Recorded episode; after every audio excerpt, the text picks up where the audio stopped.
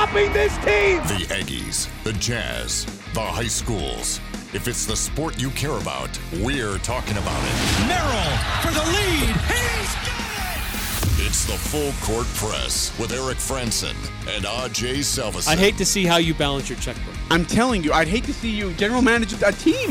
Y'all getting paid millions to act like The Full Court Press on Sports Talk Radio, 1069 FM, 1390 AM. The Fan.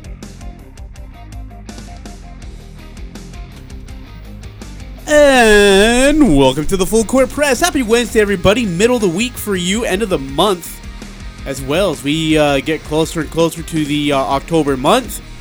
And uh, big, big month in uh, college football for uh, for the. What, what does that look like? As for? we get closer to the October month. yeah.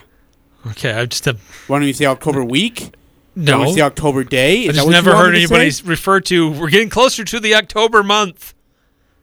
Yeah. Well, like at the end of October, do you say we're getting closer to the November month?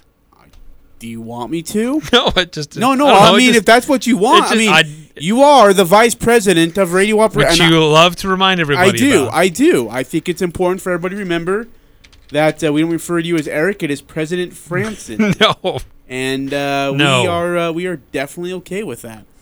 Hi, everybody. That's Eric. I'm Ajay. Welcome to the Full Court Press. In whatever awkward way we continue to intro the show to you.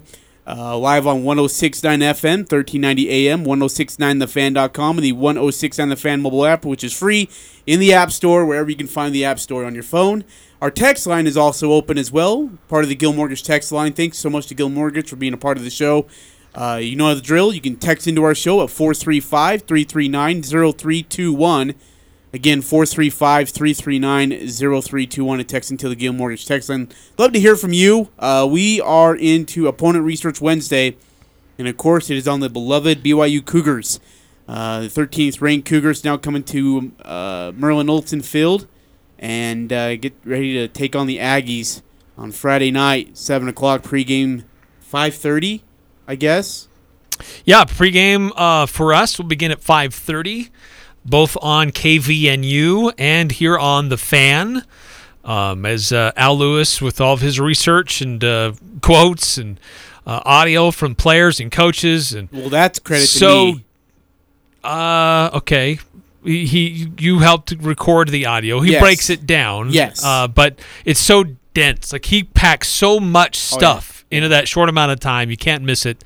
Uh, it's not just you know bloviating like we like to do here on this uh, program, where we're just kind of you know blowing hot air and filling time. Blovi- Al Lewis is very. Pl- the very hell do you think we do on this show, very Eric? planned out. He's got it all organized. He's got a lot. He's trying to First cram in in a short amount of greeting, and now you're telling me that I don't do anything productive on the show? I didn't say that. I All just, right, no, no, no, that's okay. AJ Knight, if you're listening, why don't you come on into the studio, take my spot, and guys don't have to have a bloviated Uh, just show. wait a few months. He'll be in here anyway. Oh, Jeez, Because you'll be gone. I mean, you've Judas. you're signing up for other commitments. It'll take you away. Oh man, wow, we're just throwing rocks and stones over here. Jeez. hey, right. so uh, well, there's still a lot to get to with this NBA business. Um, we we really didn't get a lot of time to get into it yesterday. Um, I kind of maybe this is part of our what went wrong Wednesday. Uh, just some of the comments that they made and some of their reactions to it. And then I like I, I saw some a tweet from Shams Charania earlier today. Um, I just kind of just innocently threw a little something on there, just uh, an opinion. I didn't wasn't trying to stir anything up, and uh, Dan Clayton got involved with that, and then it really took off, and it's still going on uh, at this hour. But the basically, there's an NBA spokesman who said that any player who elects not to comply with local vaccination mandates will not be paid for games that he misses. So there are some communities, some local uh, government health department mandates that uh, if you're not vaccinated, you can't participate or be in these certain types of environments, and that could include and will include the players on the court. And so some of these players that, uh, if they are unvaccinated, uh, will not be able to participate in these games. and the NBA says if you don't if you're not there, you're not going to get paid.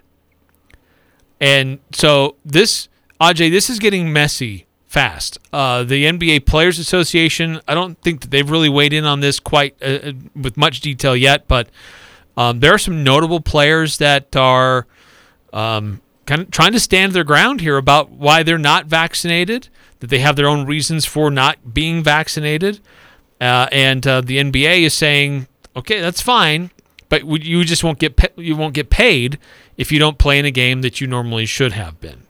Yeah, I and I have the same response as the NBA. Like, that's fine if you if you don't want to get vaccinated. Look, that's your personal choice for whatever reason you want to make that. Okay, just uh, know and please understand that you will not get paid. You will not be allowed in the arena for those games. You will not be allowed to sit on the bench. None of that. You're out of the building. Don't want you there. So, I mean, with that decision comes a consequence. And and credit to Adam Silver and the committee and the rest of the organization of the NBA to stand by what they are saying. To not be like, well, actually, you know what? I see what you're saying. It's a religious reason, so let's maybe let off the you know gas pedal just a little bit and give you an opportunity. That that's not how this goes. And and I love that the NBA is sticking up for themselves. So guys like Kyrie Irving, Andrew Wiggins, I think I saw um, uh, Beasley. It was a it was a Bradley Beal, sorry, uh, also in that camp, and there was somebody else from the Minnesota Timberwolves. Is that right? Who was it? The player? Uh, well, there's a um, was it, is it Jonathan Isaac? Yes, He's at uh, Orlando. Yeah. was. Uh, some of these, like Isaac, for example, he's his position is look, I, I've I've had COVID, and so I have the antibodies, which gives me natural immunity. And there's this great debate going on right now about really how effective is natural immunity, and that was kind of the, my point th- that I made earlier today is that uh, look, I'm I'm vaccinated. My family's vaccinated. I think that there's absolute science that says that the getting the vaccine is the the best scenario for preventing serious illness and preventing spread of the disease. But I also recognize that natural antibodies uh, are, you know, th- that's proves to be very effective as well for a lot of people. And I was just making that point. Dan Clayton, who not only is a great writer and researcher that follows Utah Jazz, he works for a health organization. I don't know exactly uh, what it is that he his involvement is, but um, he's very much involved in this in this health discussion and how it affects the healthcare system. And he he jumped in and he's been going on all day. Um, but the my point that I was making is that I, I feel somewhat sympathy with particularly Isaac in that he's he's got the natural immunity. Is he going to be punished and held out of games, um, even though he may not be as much of a threat to those around him? And so I just I feel like it's kind of heavy-handed that the NBA um, or I guess it's really not an NBA mandate. It's not an NBA thing. It's a team organization thing. But uh, now the NBA makes this statement though today that if you don't participate in the game, you don't get paid. So it just it just seems a little heavy-handed to me. Like there should be other options available. Like if you don't want to get vaccinated, okay, that's fine. But you have to be in certain protocols unlike those who are vaccinated. You have to be subjected to regular testing. You should, uh, you know, be limiting your exposure in different places. Uh, if if you don't want to be vaccinated, I think that's fine. I think there's cer- certain other things that you have to do to protect yourself and your teammates and those that you're around. But I get a little bit, I'm getting a little bit more and more frustrated with a heavy-handed approach saying it's all or nothing, and that there's a steep financial penalty if you don't. Yeah. Um. But I, you got to take. I mean, I just I think they're watching out for the players, for the staff members, and those involved in the game. And like when I got the vaccine, can I just tell you, I didn't really think about it. I didn't talk to anybody. I didn't take any special care in the thought. I just did it because it just seemed like honestly there was no discussion. It was like, oh, well, everybody's getting the vaccine, and it, I guess I should too. There was no rhyme or reason for me to be getting it. Like I just did it because everyone else was doing it. That sounds horrible to say, but that's the honest to heaven truth, Eric. As I was like, well, if it's if they're saying it's going to save my life, then I'd like to be alive. So yeah, I'll go take a shot in the arm. Well, and, look, it, it's been FDA approved. Is it bad that I didn't do any research though, and maybe the players have? Well, here's the thing that there is a lot of misinformation and conspiracy theories that are being spread through some of these locker rooms that just are not based in fact. They're, they're not grounded in science, and um, that I don't I don't know which players are deciding not to get vaccinated because of some of this, but uh, it was starting to come out in these media meetings this week, um, and it's uh, it's become, and I think will continue to be a distraction for some teams and some players, and who knows how long it's going to go. I mean, uh, how long is Kyrie Irving going to be satisfied, you know, uh, sitting on the bench? Or or sitting at home really while his team plays games, and the only reason he's not there is because he has chosen not to get vaccinated. But look, last year he missed games, and we don't know why he missed games. So maybe he's a bad example because he's just a loose cannon anyway. But Andrew Wiggins, look, there's a health order in San Francisco. And if he's not vaccinated, he can't be even in the arena. Yeah, it's crazy.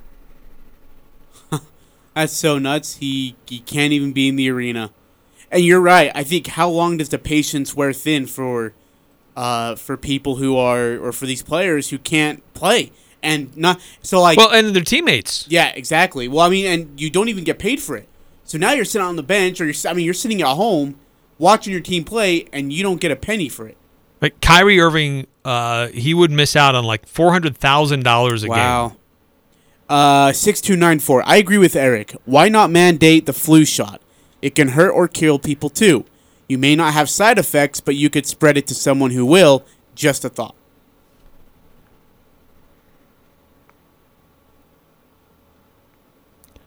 Um, if you if you agree with me, then it's not about mandates. Um, maybe I didn't make it as clear. Uh, just I.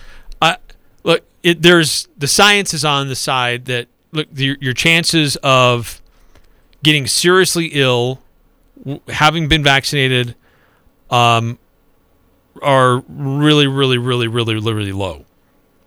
Your chances of getting sick or having serious consequences because just having the vaccine also really, really, really, really, really, really low. But if for whatever your reason is, you decide still not to get the vaccine, I think that's your choice. But I think you should be mindful of what that choice can mean to other people around you because you can still be a spreader.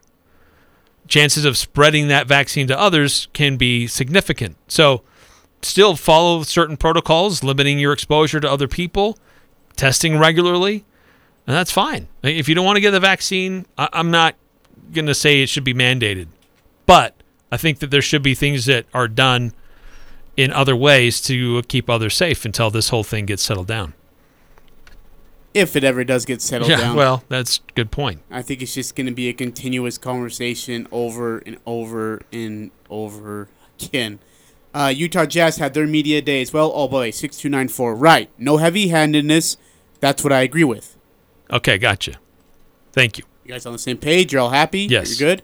Uh, 9936, do you guys think Joe Rogan is a conspiracy theorist? Maybe you should have experts on both sides of the issue on your show. Uh, I don't, who's Joe Rogan? yeah, I don't listen to Joe Rogan, so Who can't tell you if he is a conspiracy theorist or not.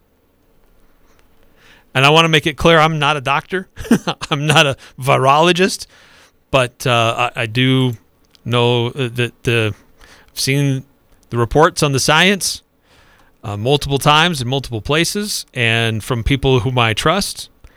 So, uh, who definitely know their stuff. So, that's sharing my opinion. I'm I'm staying out of this conversation.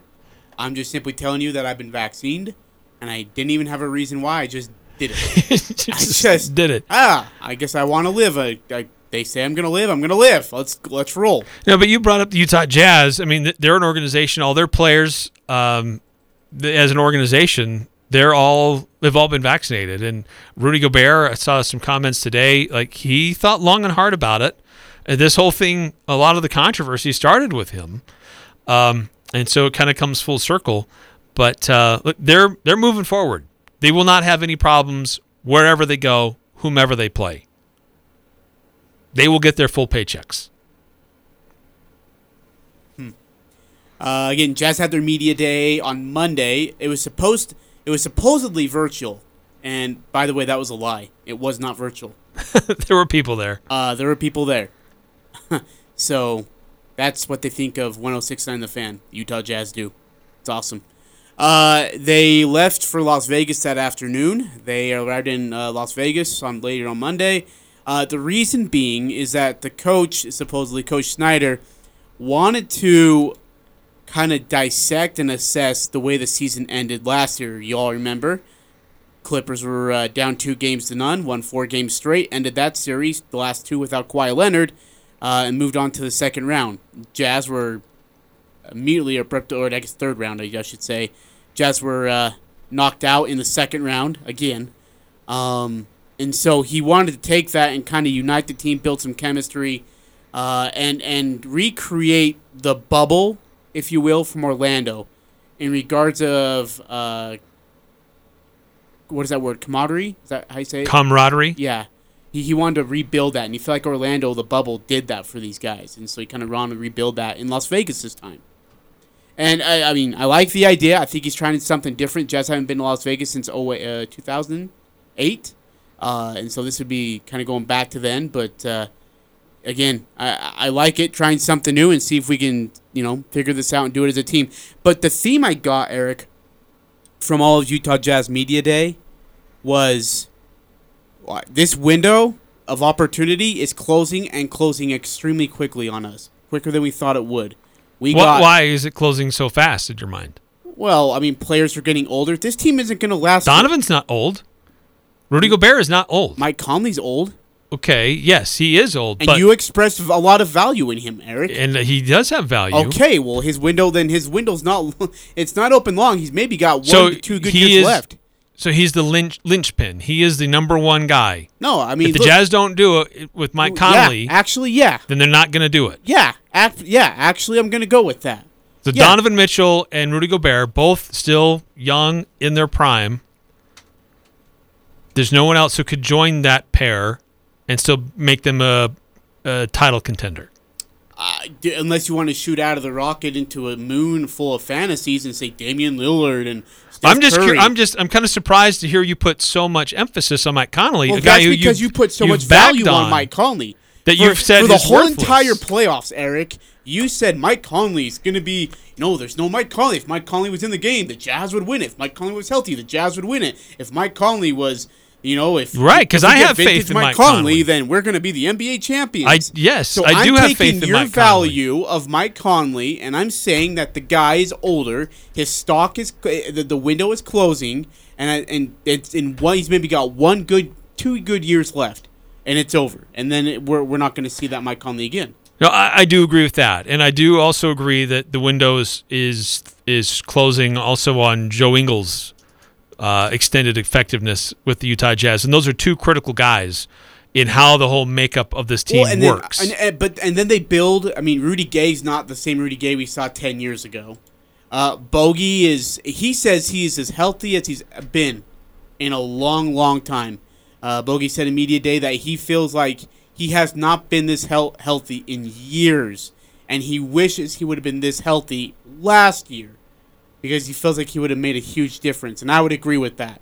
So him having him 100% healthy, according to Bogey, should be huge for them. But you add on Rudy Gay, uh, Hassan Whiteside, which I don't know what Hassan Whiteside we're going to get. The version that was with, what was it, Portland, it was an absolute disaster. Or the, the uh, vintage old first two years Hassan Whiteside, which were massively monstrous. And that's how he got his first extension, which was a max. Actually, he was really he had some really good years in Portland. Um, I, uh, I don't know, really good. Uh, he was up there as one of the best defensive centers in the NBA, but he he got replaced when other guys got healthy and came along. Um, but he, he's proven that in in stretches he can be very effective. And then he did go back down to Sacramento and didn't do a heck of a whole lot there. So you're right. There's a question about what what type of player the Jazz are getting out of Hassan Whiteside. Uh, but they do have. I think they've addressed depth, versatility, and experience that they didn't have coming off the bench previous. So, I think th- those were huge things for this Jazz team a year ago that they didn't have that now they have. Yeah, I would agree, and maybe a deeper bench. I mean, actually, a more effective bench. Let me, uh, let me. That, yeah, Yeah. I'll rephrase that. A more effective bench than they had last year. No Derrick Favors. That that really is a bummer to me, uh, but I get it too. Uh, Jordan Clarkson comes back. He's your, uh, you know, sixth man of the year from last year. I think that guy has a lot to bring forth for this team. I think he's going to be used in different ways. Like again, for the third year in a row, Quinn has talent. Coach Snyder has talent on this team, and if he can utilize it in the right way without trying to bring too much into the mix, this team could be really, really good. The problem is, is that they find a way to overthink it come playoff time, and they're a second round exit team. And I think that's what you're going to see this year. Good basketball team in the regular season. No, great basketball team in the regular season falls apart in the playoffs. Well, and I think part of the problem that uh, has exposed them and made it problematic for the Jazz in the playoffs is if you get an injury to a key guy, what's your depth like? And the Jazz showed last year that they they didn't have enough depth, not enough experience that Coach Quinn Snyder could trust. But yeah, they had guys on the bench who would play every now and then, but Quinn Snyder didn't trust him. He didn't trust him to put him into key positions.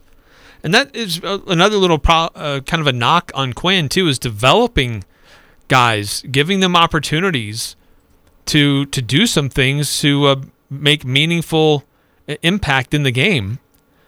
Um, so especially in games that maybe not mean a heck of a whole lot, or periods of a game that doesn't mean a heck of a whole lot, so that when you do need them, they've got that experience and you can build that trust. Yeah, trust is the key word. Uh, again, the Utah Jazz get their preseason underway. Is it October 4th, I believe, Eric? Am I right when I say that? Well, I mean, I have to look it up just to make sure I'm not going crazy, but I think it, it is. Uh, October 4th, they play San Antonio. Then they're in Dallas on the 6th, home against the Pelicans on the 11th, and home against the Bucks on the 13th. Uh, is uh, what we got our four preseason games, at least the first four like. And then they begin the season seven days later as they take on uh, the Oklahoma City Thunder in game number one of 82. Uh, that'll be at home on the 20th at 7 p.m. We'll be airing all Jazz games as long as they don't conflict with any local uh, high school sports or Utah State Aggie stuff. We'll be airing all Jazz games here on 106.9 The Fan. They're in Sacramento two days later. Nuggets at home, Rockets on the road. That's your first four in the regular season. Uh, crazy enough, it's crazy that we have baseball or basketball already coming back here in a week. That just I know. hey, are we airing? that's the, gone by fast. I know I asked you this once. Are we airing the preseason games on our station? No, right? I don't think that we do. okay, I couldn't remember the answer on that, and so I wanted to re-ask again. Uh, but yeah, like Eric, I, I I've got to ask you. Jazz team this year, crystal ball prediction. You would say what? For the Utah Jazz? Yeah, without seeing any preseason games, just let's go. Um, I think in the West it comes down to the Jazz and the Lakers. Okay. And I think the Jazz have more youth. I think the Lakers have a lot of experience, but I think at the end of the year, they're going to have injury problems. There's a lot of old guys on that team. Okay. So I'm going to go with the Jazz. Good for you, Eric. I mean, do you expect ju- anything different I from just me? I just wanted to hear your uh, your prediction. That's all. That's uh the great prediction, Eric. And out of the East, I'm going to say Milwaukee. And gosh, it's hard. I don't know the number two team. I, I mean, the inclination, the betting lines would say Brooklyn, but I don't know.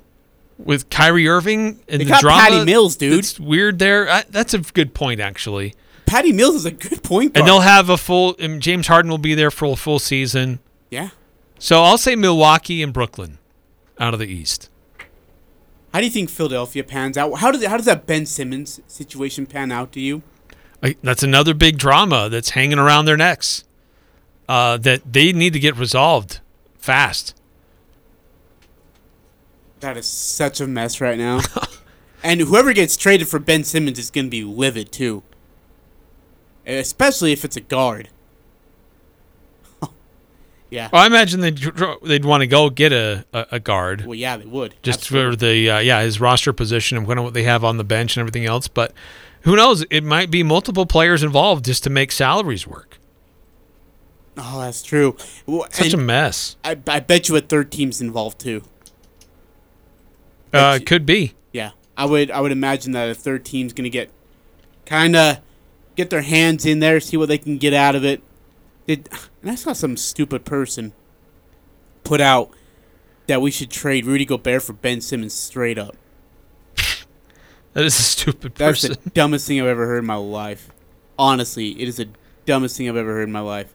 Uh, Klay Thompson's back, by the way, for the uh, Golden State Warriors. I hope he can stay healthy. Uh, me too. You know, I'm. I feel bad for that guy. I'm one of those guys years. that uh, look. I love to see great players play, and if they're they have these terrible injuries, I I'm pulling for them to come back. Uh, what Kevin Durant did last year is nothing short of a miracle. After coming back from the injuries that he had, phenomenal year for him. So I'm hoping Klay Thompson is able to come back and be effective. And if he is, that's a very different um, a Golden State Warriors team than what we saw last year that was fighting to get to the playoffs and got bounced in the uh, elimination round. Hey, ESPN did their uh, training camp power rankings. You know how these usually go.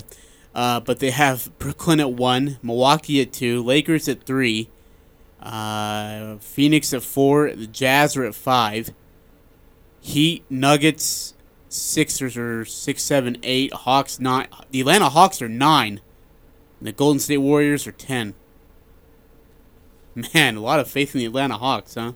That surprises me. Uh, in regards of the Utah Jazz, it says here, quote, most of the Jazz rotation remains intact with all the starting lineup and the top two finishers in six men of the year voting returning to Salt Lake City. But Utah's hopes that it upgraded its bench, signing Rudy Gay and Hassan Whiteside and trading for Eric Paschall.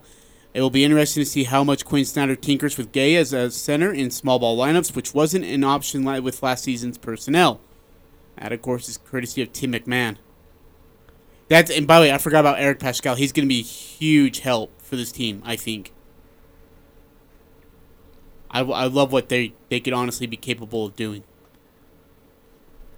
Yeah, I just think that this the the Jazz organization addressed some key problems for the Jazz that give them more versatility with different players at different positions, more depth. Um, I, I, I it's going to be fun just watching how Quinn puts together different lineups on the court. And there's and look, this Jazz organization, yeah, it- really high on Jared Butler that this rookie they feel like he could do some some exciting things. Really too bad we didn't see him in, in the summer league at all. Uh, that's you know that's rough for the fans not to know really what he's capable of.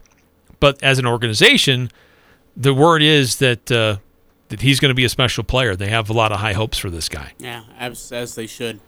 All right, we're going to take a break. Coming back, it's time to talk some baseball. What a wild finish we're going to have going down, especially for the AL wild card. Both spots. Absolute chaos. And the Orioles are more than happy to be a part of it. we'll tell you how they're being a part of it. We'll also have Jake Hatch, part of the Zone Sports Network and Locked On Cougars. He'll join us at 5:15 to introduce us to this 13th ranked BYU team and what he sees in the team and uh, gives his thoughts on Friday night's matchup. Uh, we have our What Went Wrong Wednesday, which includes for me a reporter asking a really stupid question to a guy who hates stupid questions, uh, and our actor athlete coach. It's all coming up here on the Full Court Press 1069 The Fan. In this competitive job market, TTM Technologies is proud to be leading the way by increasing their starting wages to 17 to 2070 per hour, depending on position and shift, plus a $2,000 retention bonus after 180 days of employment. That's right, a $2,000 bonus. TTM Technologies is searching for career-minded candidates to fill multiple positions for day, swing, overnight, and weekend shifts. Open positions include production associates, machine operators, maintenance technicians, technical positions, wastewater treatment technicians, manufacturing planners, and accounting. Go to careers.ttmtech.com to learn more about our open positions. Employees of TTM Technologies enjoy incredible health benefits and cash incentives. In just your first year of employment, you're eligible for three weeks paid time off. After six months of employment, you're eligible for tuition reimbursement for full and part time employees. You're also eligible immediately for health insurance, 401k, paid life, and short term disability, plus quarterly and annual bonuses and much more. Go to careers.ttmtech.com to apply. An equal opportunity employer. Al Sporting Goods 100 year anniversary celebration going on now. Huge savings store wide. Better than the marts and internet. Vortex Diamondback 10x42 Binocs 149. Sig Sauer Rifle Scope 99 bucks. Winchester Super X 22 caliber rounds $29 for 300. Dakine pickup pads $59. Camp Chef 12 inch Dutch ovens 24 bucks. CamelBak Hog hydration packs $39. Don't miss Al's 100 year anniversary celebration. Al Sporting Goods. Every sport, every season. Getting engaged? For more than a century, SE Needham Jewelers has been selling diamond engagement rings. Known for our quality and impeccable service, you'll enjoy a relaxed and comfortable atmosphere. Choose from an expansive collection of natural and lab grown diamonds. You'll find a beautiful diamond at an affordable price. Then we can mount it in her favorite ring. You'll get SE Needham quality at internet pricing. Open Monday through Saturday, 10 to 7, where Utah gets engaged. SE Needham Jewelers, middle of the block at the sign of the clock. My name is John Brenchley. Last year, my father, Lynn, passed away. Our family misses him tremendously. From the first phone call we made to White Pine Funeral Services until he was laid to rest, White Pine helped us every step of the way. The staff was there to guide us through the entire process. They were kind, gracious, and their facilities are amazing. White Pine helped to make the difficult situation of losing my dad into a positive experience where we could remember him and celebrate his life. White Pine Funeral Services.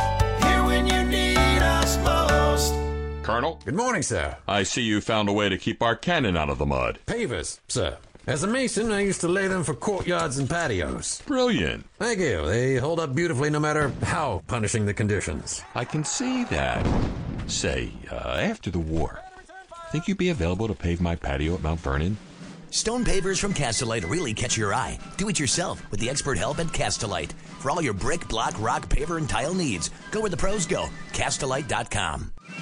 It's the Full Court Press with Eric Frandsen and Ajay Salvesen. Concerns me is that this coaching staff has never coached against Air Force. That makes me really nervous about being able to compete against a very different style. Boise State, they corrected a lot of problems in game two. BYU's off to a great start. Utah State has definitely proven that they can hang with anybody right now. But you can't have a slow start like they did against Air Air, Force. Force. Boise State, Yeah. or BYU. Weekdays from 4 to 6 on Sports Talk Radio, 1069 FM, 1390 AM. The Fan. The new home for the Full Court Press. Weekday afternoons from 4 to 6 on Sports Talk Radio, 1069 FM, 1390 AM. The Fan.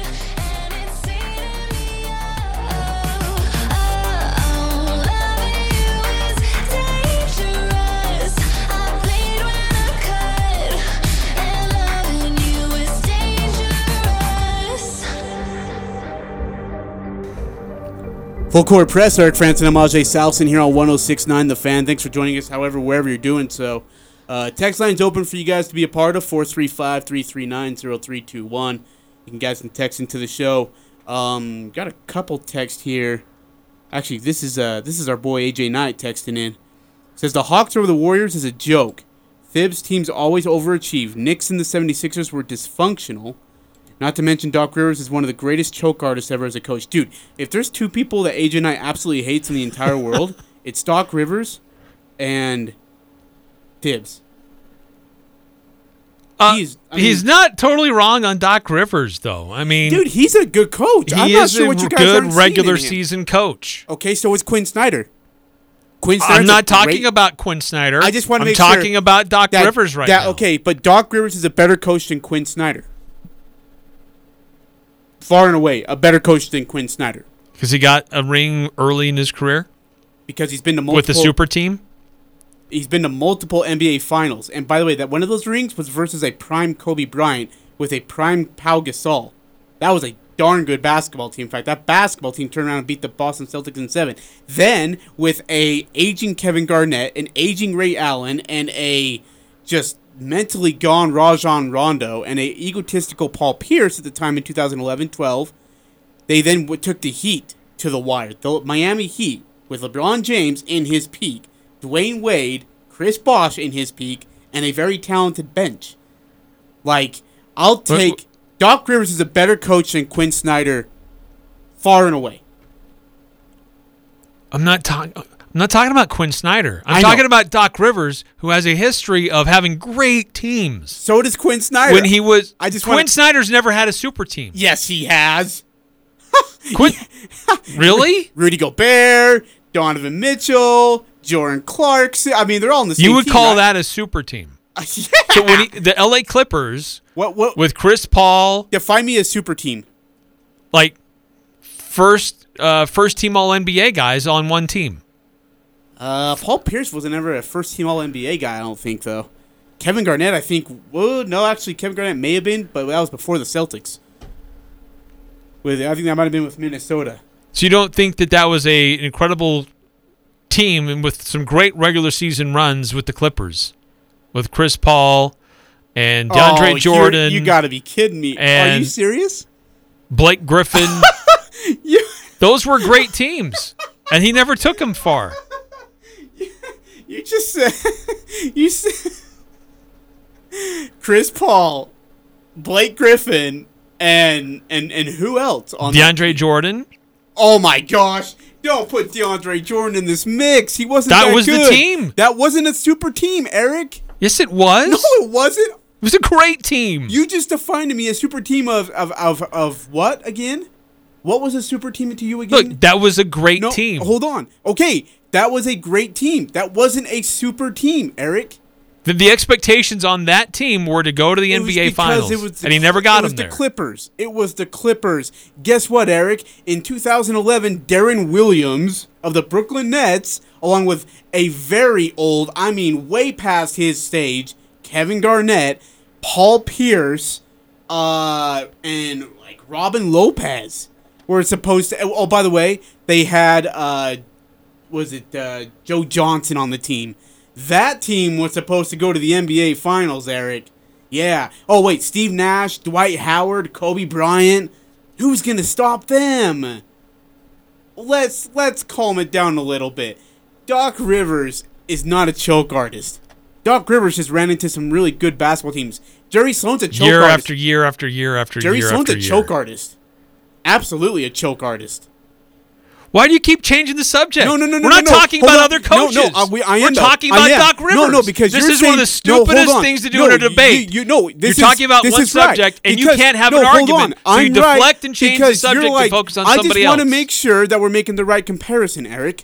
We're If not comparing say, No, yes, we are now. I'm talking about Doc are- Rivers. I know. I'm not comparing him I'm, to I'm just making sure that if you're going to say Doc Rivers is a choke artist, Jerry Sloan is the definition, capitalized, bold, and italicized definition of a choke artist. A guy with great teams who could only win in the regular season and not the playoffs. Got himself to two NBA finals and lost them. Yeah. Jerry All you're going to hear from crickets from me because I'm not going. You're trying to talk me into circles. no, and no, I'm still I'm standing by simply- my main premise. Okay. I am not comparing Doc Rivers to any other soul Okay, I'm on the planet, other than to reason- say he's had tremendous talent on his teams multiple times. Yeah, exactly. And you're right. every time You're- except once, he fell short and has consistently Except fallen once. short and consistently fallen short of his expectations. I know. Yeah, you're right. You're absolutely right. There, but he still won a championship. yes, I have to give him credit for that. He did. Okay. Okay. And he got early in his career. Since then, he has early choked. in his career, Eric. It was like uh, he had coached the Magic, got fired, went into broadcasting, called the NBA Finals in 04 with the Pistons and Lakers, was sitting there throwing self pity all over himself because he hadn't won a championship on national TV with Al Michaels. Then three years later, goes to the Celtics and wins an NBA championship. He wasn't early in his career. Jerry Sloan had time after time. Andre, that was 20 team. years I- ago. I know. So now we're gonna put time into this. By the way, just- that's that early in his career. That was 14 years ago that he won a championship. Doc did, and that was that was third. I don't know why we're having this argument. That was 10 years ago. By the way. I mean, come on. I don't. I don't know where this where this is going or why this even happened. I'm just simply telling you. If Doc, if in your opinion Doc Rivers is a choke artist, then I'm gonna throw Jerry Sloan into the conversation. okay, you agree? Good. No. Great. Yeah, you. I'm just I'm tired of throwing in something else to distract from the argument. That's all. distracting. You're trying to change the subject. That's the same subject. I'm not trying to compare it to anybody to anybody. I'm just talking about Doc Rivers. You just you don't want to look at the great talent he's had on his teams over the years. I don't know why you have this mental block of the great talent he has had on his roster many different times in many different locations. And he Um, consistently fails to What do you mean take them fails? far. What do you mean fails? Is there any other definition than fails? No, That I don't you know. Just help me, like, what do you? What, you what do don't you mean? achieve what what is you're Eric expected to achieve? Definition in fail. you don't achieve the goal that's put in front of you and the expectations that are put on you with the talent that's available to you. What? But what are He those didn't expectations accomplish and goals? I'm. I'm He didn't get, make his he didn't take his team to the NBA finals. He did it twice. Early in his career with a Wasn't super early team his in Boston. It was past. We're past the early point. that 2008. You're going to say he that wasn't part of the early part of his career? No. No. Is what the first after you've coached 2 years, you're no longer early part of your career. After coach, coach four years, you're past early. That's part still of your- early part of your career. If you coach for 20 years, Okay. your first Oh, 4 years are still so- considered the oh early part gosh, of your career. Okay, so because he went to the NBA Finals early in his career, we're not going to count him. We're going to shove that aside. I'm not saying No, I'm not going to what count you it. just said. I That's said he went. It was early said. in his career That's with the what super you just team. Said. Oh, that is such a horribly. aw- AJ, this is all your fault, by the way, dude. Your fault. All right, let's talk baseball, shall we? Um, Do we need to take a timeout first? what time is it? Yeah, we probably oughta. Yeah, let's take a timeout. We'll come back. I'm gonna yell at AJ for a little bit for texting in that and starting an argument. You listen to the full court press of 106.9 The Fan. I'm Matt Neverett. On This Week in the Mountain West, we break down the Week 5 slate, including a pair of conference battles. Head coach of the Wyoming Cowboys, Craig Bohl, joins to break down their win over UConn. And Jesse Kurtz of the Air Force broadcast crew and the Mountain West Network joins to talk the upcoming matchup for the Falcons against the Lobos. It's all this week on the Mountain West Radio Network. Thursday afternoon during the full court press on Sports Talk Radio 1069 FM, 1390 AM The Fan. Thursday night, come help ignite the light with Alex Boyé as he performs a free concert at the Cache County Fairgrounds, bringing attention and positive support to suicide prevention. This evening of fun and food will help raise funds for the Cache County Suicide Prevention. Suicide affects all walks of life, backgrounds, and age demographics. Join Alex Boyé Thursday evening as he performs a free concert to support and give back to our community. Donations of any size are accepted and welcome. Go to the Cache Valley Daily Facebook page for concert details and donation information. The outpouring of support for this event and cause is unbelievable. Thank you to all of the businesses for your support. Join Alex Boyé Thursday evening at the Cache County Fairgrounds as he performs a free concert bringing attention and positive support to suicide prevention. Donations of any size are accepted and welcome. Go to the Cache Valley Daily Facebook page for concert details and donation information. Ignite the light this Thursday. Ascent Aesthetics is a premier aesthetic practice. Doctors Benyon, Blotter, and Robinette of Cache Valley Ear, Nose, and Throat are proud to offer you a professional aesthetics team. The Ascent team is passionate about education, best techniques, products, procedures, and services. If you're looking for help with Botox, fillers, microneedling, laser hair removal, medical grade facials, or skincare, Ascent will help you feel confident, beautiful, and refreshed. See which Ascent service is right for you and learn more at AscentAesthetics.com. That's AscentAesthetics.com. Medicare commercials on TV are confusing and seem to offer amazing coverages and options. Unfortunately, national companies don't know our network of doctors or hospitals. At LSS Insurance, Medicare is what we do and what we know. We are your local advocates for the best options at the best prices, and we'll be here to service all of your needs. To get the correct information about Medicare, call LSS Insurance at 752 9493 or Google LSS Insurance. We're a local independent agency with answers you need about Medicare. This is Dave Simmons for Les Olson Company. It's first and goal on the 10 yard line. Your team is poised to make the play of a lifetime. Your quarterback hands off to the running back who rushes right into a wall. Now, the away team says they'll take the wall out of your way, but only after you hand them a suitcase full of cash. That's exactly how ransomware works. In 2020, half of all organizations were victims of a ransomware attack. Don't take risks. Take action with the Les Olson Security Suite. Get your free network assessment at lesolson.com. The Full Court Press on Sports Talk Radio, 1069 FM, 1390 AM. The Fan.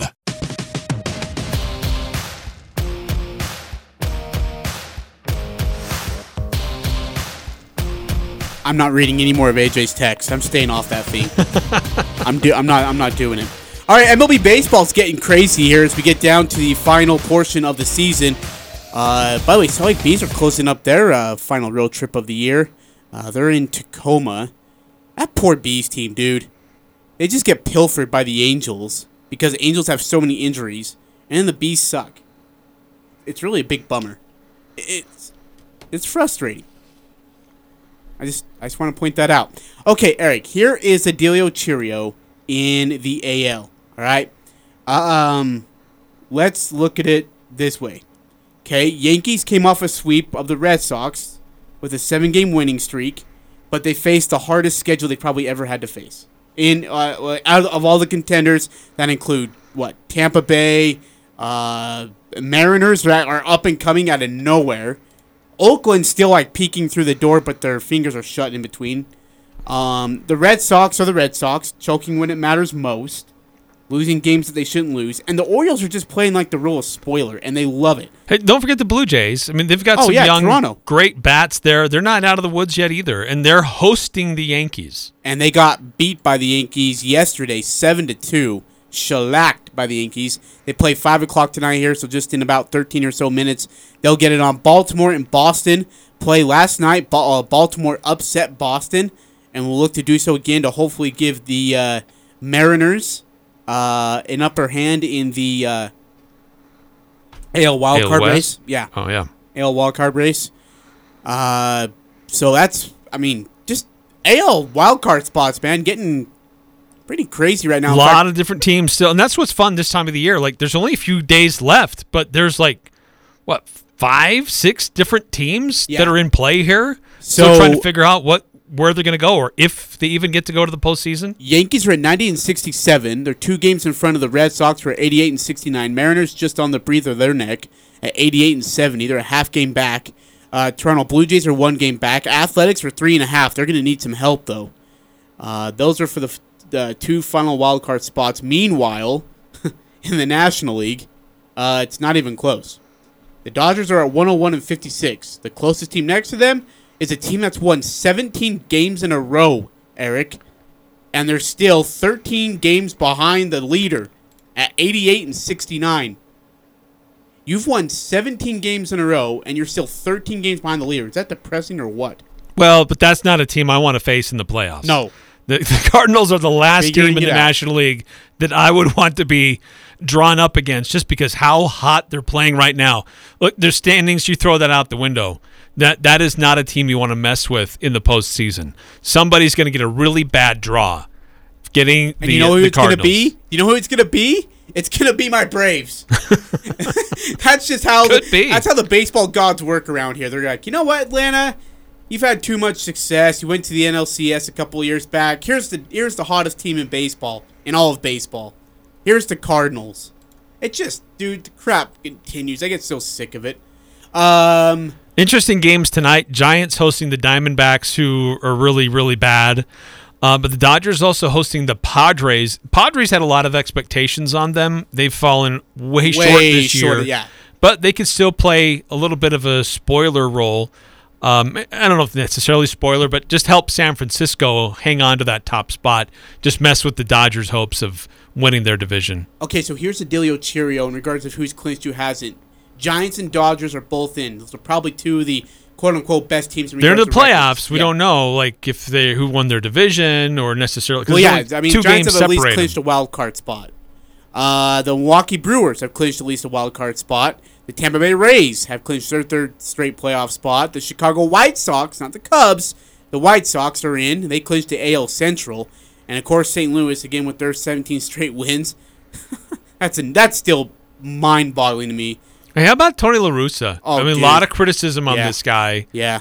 Uh, for bringing an old school approach, doesn't understand the rules, had some issues before um, with uh, some driving under the influence, but uh, man, that that team's figured out a way to put it together. They're winning a lot of games. guy's a great coach. He's uh, making it happen for the White Sox. So if the season were to end today, luckily it doesn't, but if it were to end today, Eric, your American League would look like this. Your East champ is Tampa Bay, Central White Sox, West champ is the Houston Astros. Your first wild card spot goes to the Yankees, and your second one goes to the Red Sox. In the NL, your East champ is the Braves, Central Brewers, West is the Giants. Your first and second wild card spots are Dodgers and Cardinals. That is a very competitive National League playoff. Yeah. National League's going to be really. Think how good the Dodgers fun. are, and Eric, they're going to be a wild card team. Hey, uh, wild card implications in the American League tonight. Uh, it's Seattle hosting the Athletics, eight o'clock. I'm I'm sad that's not a nationally televised game because there's a lot on the wire for both those teams, but more importantly, the the Mariners who they still have an outside shot at getting that wild card position. If uh, Boston can lose and they can win, they will overtake Boston because they have virtually the same record. That's bonkers. All right, we got to take a break. Coming back, we'll wrap up the first hour, get you ready for Opponent Research Wednesday here on the Full Court Press. Saturday on Compass Media Network's coverage of NCAA football. It's Pac 12 North action as the Stanford Cardinal host the third ranked Oregon Ducks. Hi, it's Greg Daniels. Join Chad Brown and me for all the action as Anthony Brown and the explosive Ducks look to remain undefeated against Tanner McKee and the Cardinal. It's Oregon and Stanford. If it's college football, it's right here. Saturday afternoon at 1 on Sports Talk Radio, 1069 FM, 1390 AM, The Fan. Friday night, it's the Aggies and BYU. Rivalry games are the best. Show your Aggie support by wearing Aggie apparel from Locker 42. The best dressed Aggie fans shop Locker 42's big selection of Aggie golf shirts and t shirts. With cool temperatures Friday night, you'll stay warm and look good in a Locker 42 Aggie jacket or Aggie hoodie. Locker 42 has a big selection of Aggie hats. It's the place true Aggies buy their gear. Locker 42 shop either location, 1430 North Main next to Little Caesars, and the flagship store at 36 South Main. Locker 42. In the Army National Guard, family means everything. Our parents, they were really supportive that all five of us would join. I got my education because of the Guard. I got to travel a little bit and experience a whole different culture. It helped me get my job, it helped me pay for my house. Serving part time in the Army National Guard instills pride that you and your family will share. Visit NationalGuard.com to learn more about part time service. Sponsored by the Utah Army National Guard, aired by the Utah Broadcasters Association and this station. Fall is in the air and it's getting colder. Make sure your vehicle is well maintained. This is Dustin with Valvoline Instant Oil Change in Logan across from Angie's. As the weather turns colder, your car might need a little more attention, and an oil change is easy. We'll change your oil and also check other fluid levels and replace your air filters if needed. The best thing? You can stay in your car while our trained pros service your vehicle. Valvoline Instant Oil Change, 695 North Main. Don't mind the construction out front, we are still open and ready to serve you. Here's what you need to do Thursday night. It's Elements Bar Bites and $3 Draft Night. If you're one of the first 50 people, you get a free appetizer. Plus, check out Elements' new Bar Bites menu. It includes deep fried pepper jack mac and cheese, spicy battered, cauliflower chicken quesadillas, and a whole lot of other items, all priced under 10 bucks. The Elements Bar and patio are open for this event, and the first 50 get that free appetizer. Plus, all draft beer, 3 bucks. You're gonna love this new Bar Bites menu, so plan to be there Thursday night. Elements' all new Bar Bites and $3 Draft Night, starting Thursday at 5 p.m. This is Nate Lamson with Valley Office Systems. Did you know that Valley Office Systems is a local company with Utah ownership and we are debt free with 47 years of industry experience? Valley remains your safe and smart choice for document solutions and all things office. Visit valleyofficesystems.com. The Aggies, the Jazz, the high schools, the full court press on Sports Talk Radio, 1069 FM, 1390 AM. The Fan.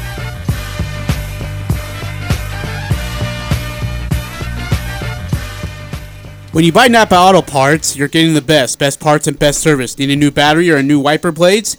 Pull into any of your locally or five locally owned uh, businesses, Preston and Providence, Napa Auto Parts stores, and they'll not only make sure you get the right battery or wiper blades, they'll even help you install it. And if you need any other work done, they can recommend a dozen Napa Auto Care Centers with ASE certified technicians, Napa Auto Parts. They sponsor Dan Patrick's Above the Noise coming up here in about 20 seconds. Uh, we'll get to your opponent research Wednesday with BYU. Looking forward to that. What does that look for? A minute and 20 seconds, maybe? 50 Oh, yeah. I guess it'd be like a minute and 26 seconds. I don't know. I just looked at the clock. Jeez, calm down, Eric. You know, just- you're really just pinpointing every mistake that I make today, huh? and then when you're like, hey, well, you aren't going to be here for long anyway, so it's okay. You're to have a diminished role. Feel a little extra sensitive over there. Well, yeah, dude. you're- Yeah, you're going to have a diminished role. You're not going to be here for long anyway, so, you know, can't wait to have AJ Knight back. Y'all. Just like encouraging our audience to throw darts at my eyeballs. You know? They don't have to throw them there. It's crap like that, Eric. sorry, sorry. Lower, lower. Y'all. Uh, we'll have our opponent research Wednesday. Eric, when I look at this BYU, BYU team, they look impressive. They're big. They're physical. Um, I like what Gary Anderson. Or, why do I keep doing that? Blake you Anderson. gotta stop I really that, gotta man. stop that. Coach Anderson. Honestly. Uh, had to say earlier this week that USU has to make it. Uh, they have to get the tempo in their favor. They have to play their game. They, I don't think they can beat BYU on their terms. We'll discuss more coming up next hour. Stick around. Hey, and Patrick, and this is Above the Noise. The midweek hype for Tom Brady's return to New England is starting to reach epic levels, postseason levels, maybe even Super Bowl levels. Anyone who's ever known Tom is doing an interview this week. People want to know what random Boston fans think about his return. Emotions are running higher than any Week 4 game in recent memory, which is kind of funny because both Brady and Bill Belichick are take it one week at a time guys who treat every game the same. But we know this means a whole lot more to Brady. And although he won't admit it, it has to be important to Belichick as well. How could it not be? He has a ton of pride, and even though he says he wanted Brady back, it seems clear that he was ready to move on. Last year clearly went Brady's way. This week is a chance for Belichick to start to even the scales. This game has a movie script feel to it, but after a whole week of analyzing it, we might be ready to move on by the time it's over. I'm Dan Patrick, and this is Above the Noise. No stopping this team! The Aggies, the Jazz, the high schools. If it's the sport you care about, we're talking about it. Merrill for the lead. He's It's the Full Court Press with Eric Frandsen and AJ Salvesen. I'd hate to see how you balance your checkbook. I'm telling you, I'd hate to see you general manager a team. Y'all getting paid millions to act like The Full Court Press on Sports Talk Radio, 1069 FM, 1390 AM. The Fan.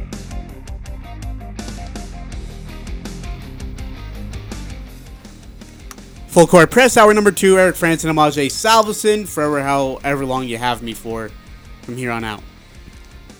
This for this hour? Well, I mean, I have a diminished role coming up. You're getting AJ Knight, I guess. AJ's thrilled. AJ has been excited so much about coming back. Hey, did you hear uh, this cool story on uh, Coach Wells uh, from a fan? No. Uh, this is told by Pink Aggie. I, I, I gotta.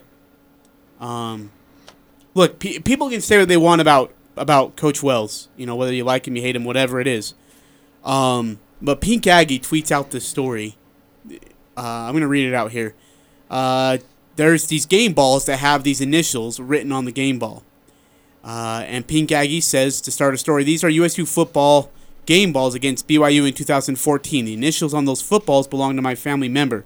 I have told this story here before, but I thought I'd share it again as we get ready for BYU Friday night. Uh, the, initials on the game balls are uh, uh, belong to a family member, and this Thursday will mark the seventh year anniversary of his passing. He was my brother, confident, my best friend. He was an employee of Utah State, loved USU athletics, something fierce. As a side note, I know he would have loved this Aggie community. Yada yada yada. On the last Monday, September 2014, this Monday seven years ago, uh, Steve was admitted to a Intermountain Medical Center in Murray, Utah, to have major surgery. He had suffered from pancreatitis for 11 years, living in a great deal of pain almost daily. The surgery was to remove part of his pancreas and liver, as well as his spleen, and it was anticipated that the surgery could finally alleviate the pain he had suffered for so long. The surgery lasted twice as long as they thought it would. It was intricate and complicated, but his medical team felt it was successful. And we look forward to having Steve possibly being released from the hospital on Friday, game day against BYU. Our entire family anticipated watching the game on TV together at home. In the early hours of Tuesday, September 30th, I received a phone call that he had gone into full cardiac arrest and that they needed to rush down to the Murray uh, to Murray Hospital from Logan. Upon entering the hospital parking lot, he, uh, they had received another phone call saying that he had passed away. Uh, this lady then had to tell his sons the, who, that they had lost their father. The day we thought he might be coming home watching the USU BYU game turned into the day that we buried him.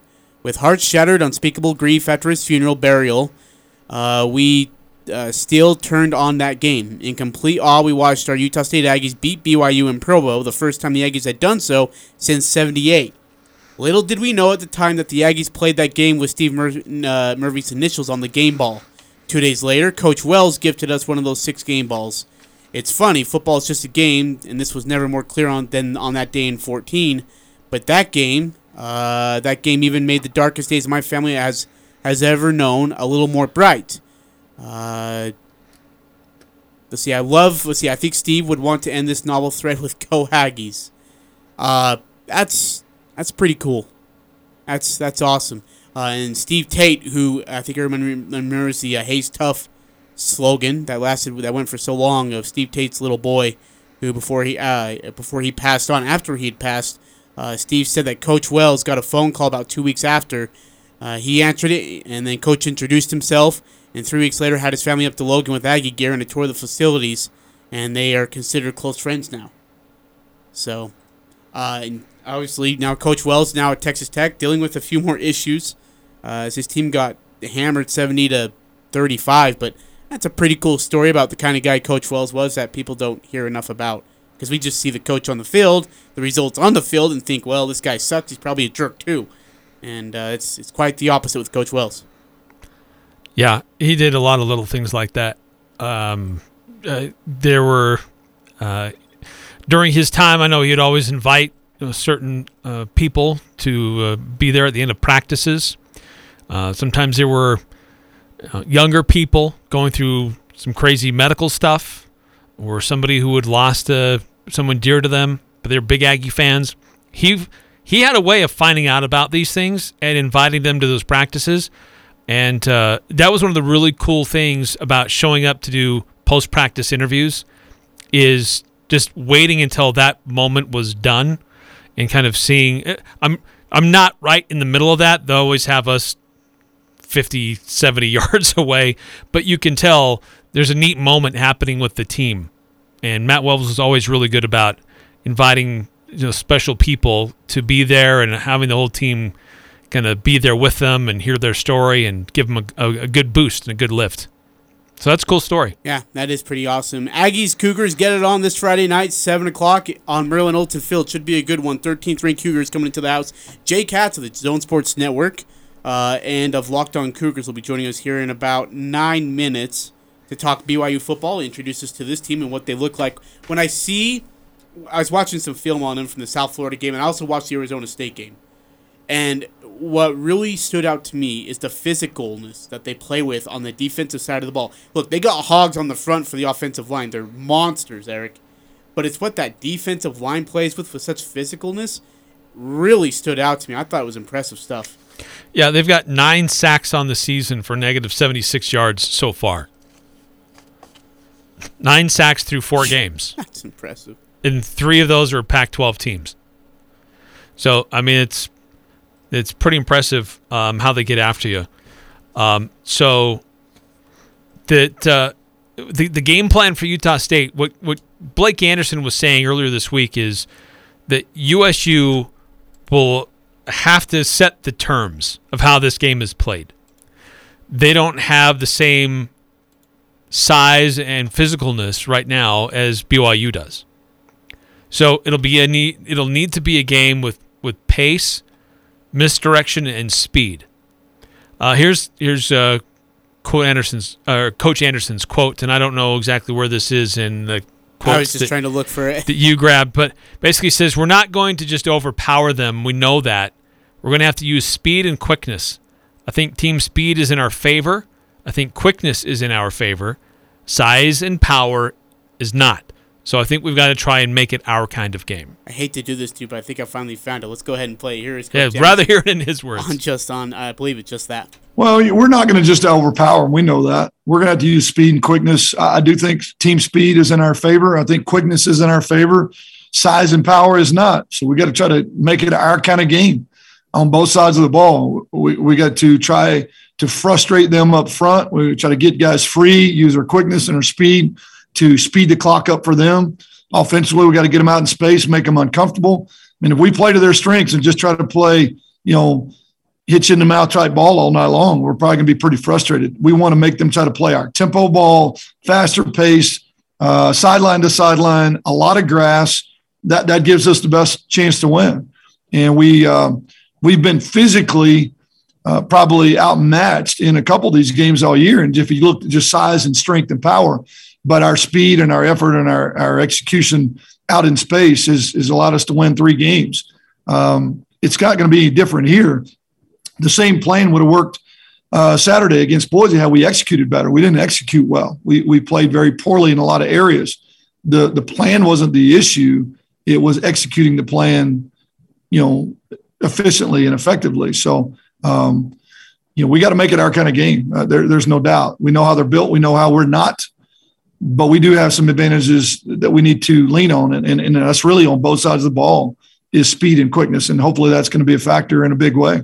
Eric, can I ask you? So two years ago, and even three years ago when they would play BYU, uh, they they used that fast paced offense, but when the defense is as good sized and talented and physical, like this BYU team, doesn't it worry you just a tad bit? Like, I mean, is this gonna work against a physical, talented, good sized defense? I mean, can you spread them thin, and Well- and and use your speed to get through?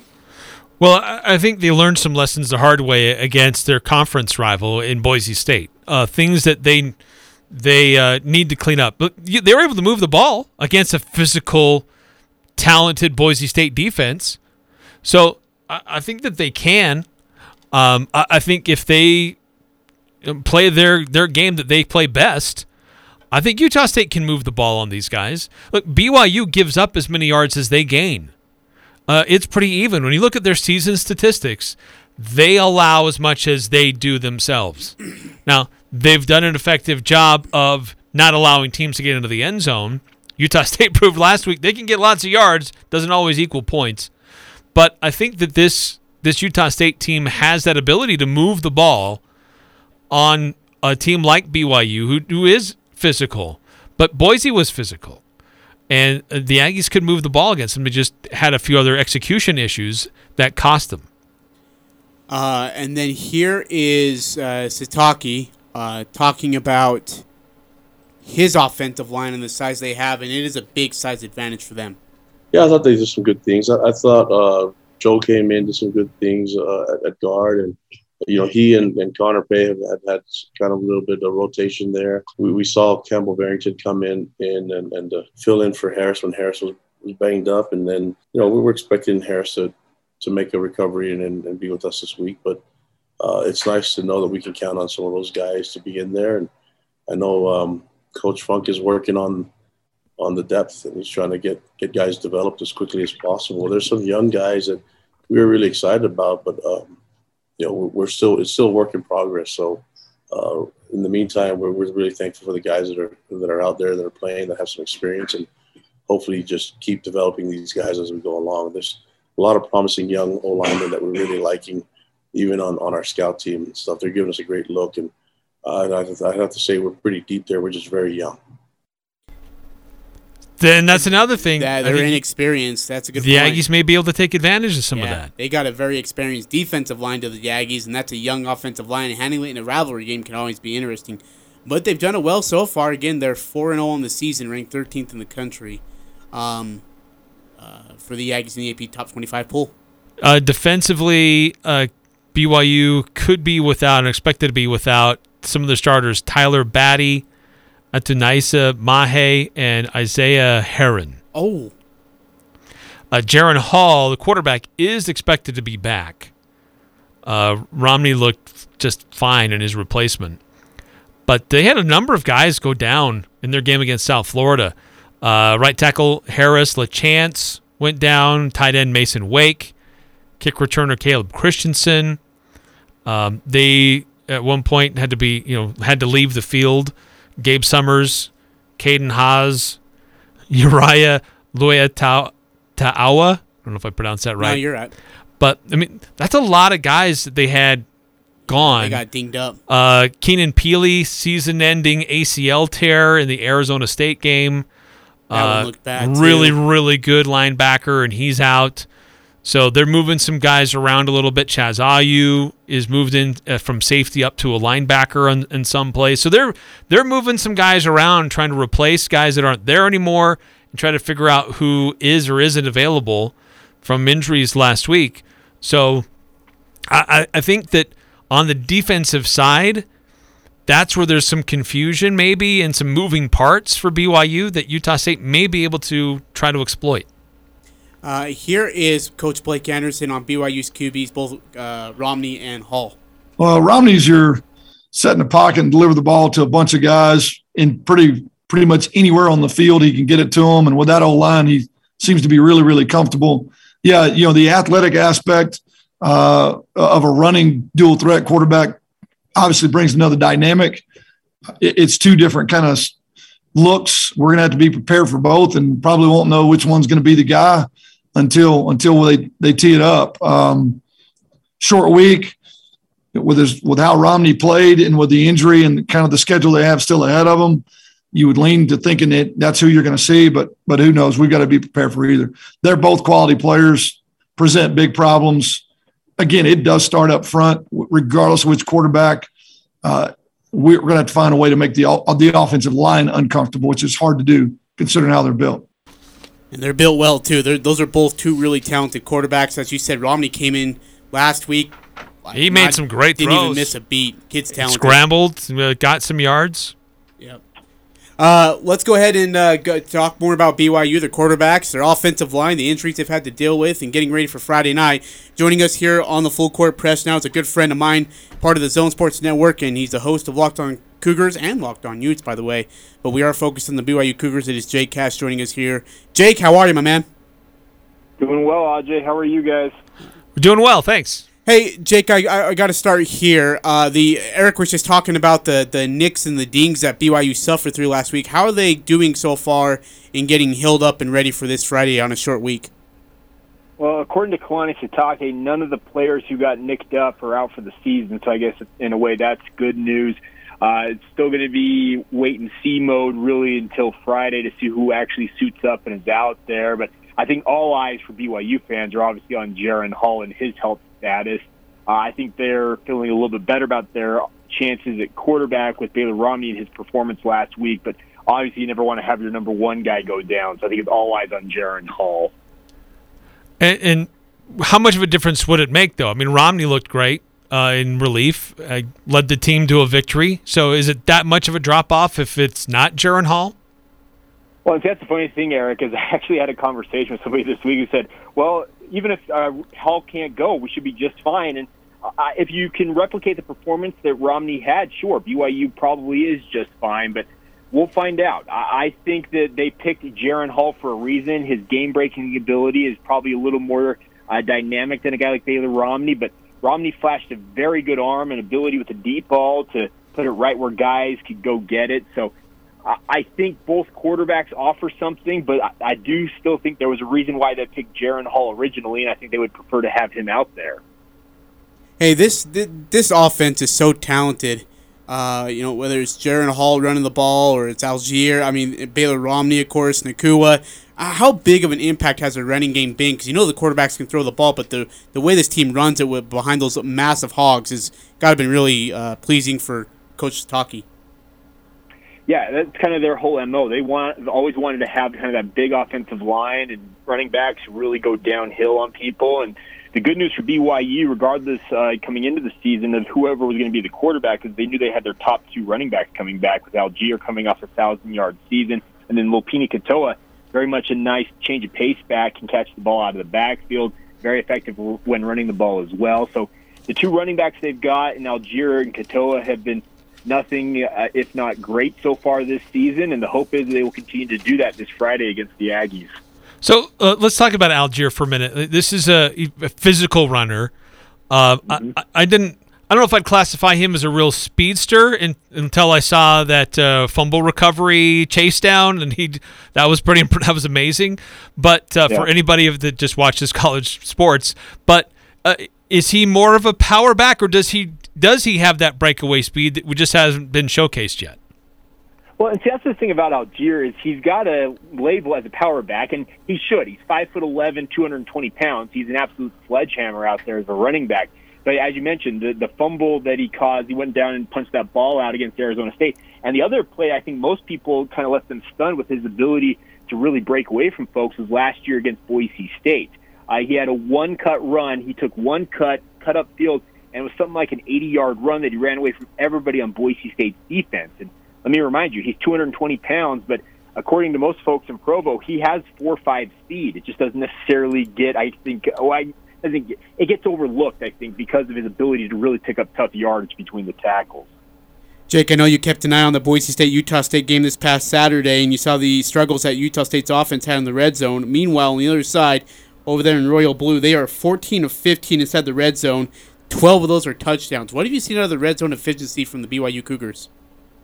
Well, it's a, it's a big focus. Uh, if I can take you guys back to 2019, uh, funny enough, I saw a lot of 2019 BYU in that performance against Boise State from Utah State. The ability to motor up and down the field all game long between the 20s, but when you get in the red zone, shooting yourselves in the foot. And that's what happened to BYU during the 2019 season all year long.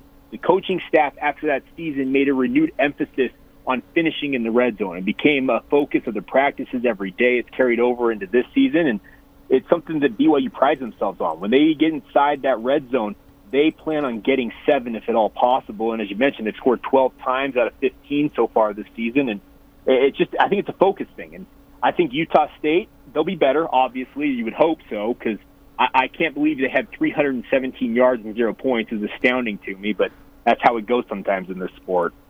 So with uh, with, with t- speaking of points, I mean BYU uh, is able to move the ball up and down the, the field. They're able to get points. Uh, they've been able to hold their opposing teams to the you know, mid to high teens. In South Florida, certainly notwithstanding, they had a second half that was very different, but. Um, they're they're giving up about as many yards as they gain, but they're not giving up as many points. So is that that red zone defense? Is that kind of the difference maker for BYU in their their first couple of games?